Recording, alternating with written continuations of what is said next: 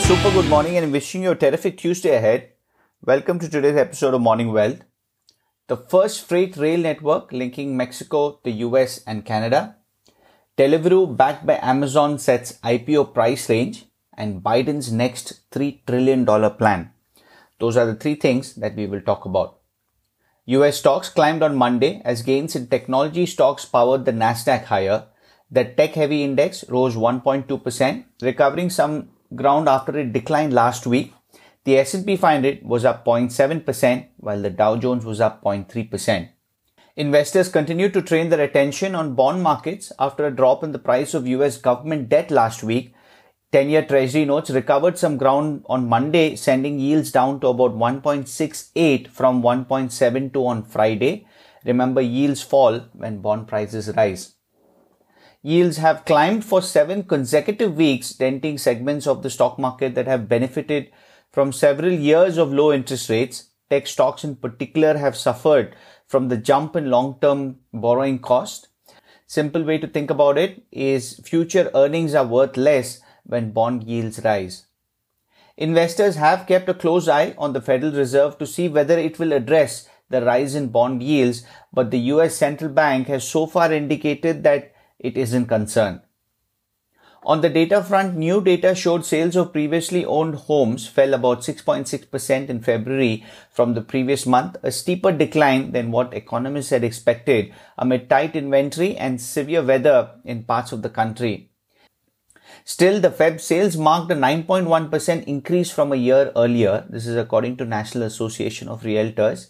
The US housing market has boomed in the past year as buyers took advantage of low interest rates and the pandemic prompted new demand for homes with space to work remotely. Tech was the best performing sector of the S&P 500 on Monday. In all seven of the index's 11 sectors were in positive territory. Financial stocks were the worst performing sector. On the corporate deals front, Canadian Pacific Railway agreed to purchase Kansas City Southern over the weekend for about 25 billion in a deal that could create the first freight rail network linking Mexico, the US and Canada. When trading opened on Monday morning, the market rallied right on schedule.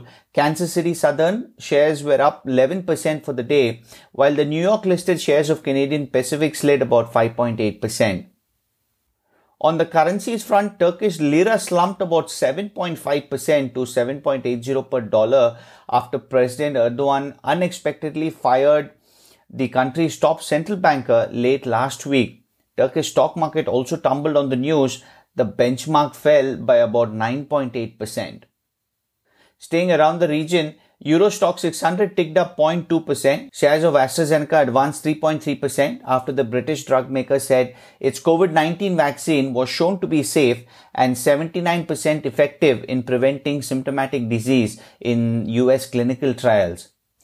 Asian markets were mixed. Shanghai Composite was up 1.1% while Hong Kong's Hang Seng fell 0.4%, but Japan's Nikkei 225 was down 2.1%.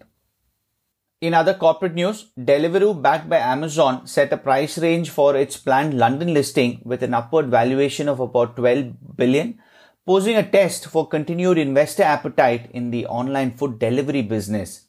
In December, US peer DoorDash priced its initial public offering at about $102 a share, easily surpassing the San Francisco company's expected price range of about 90 to 95.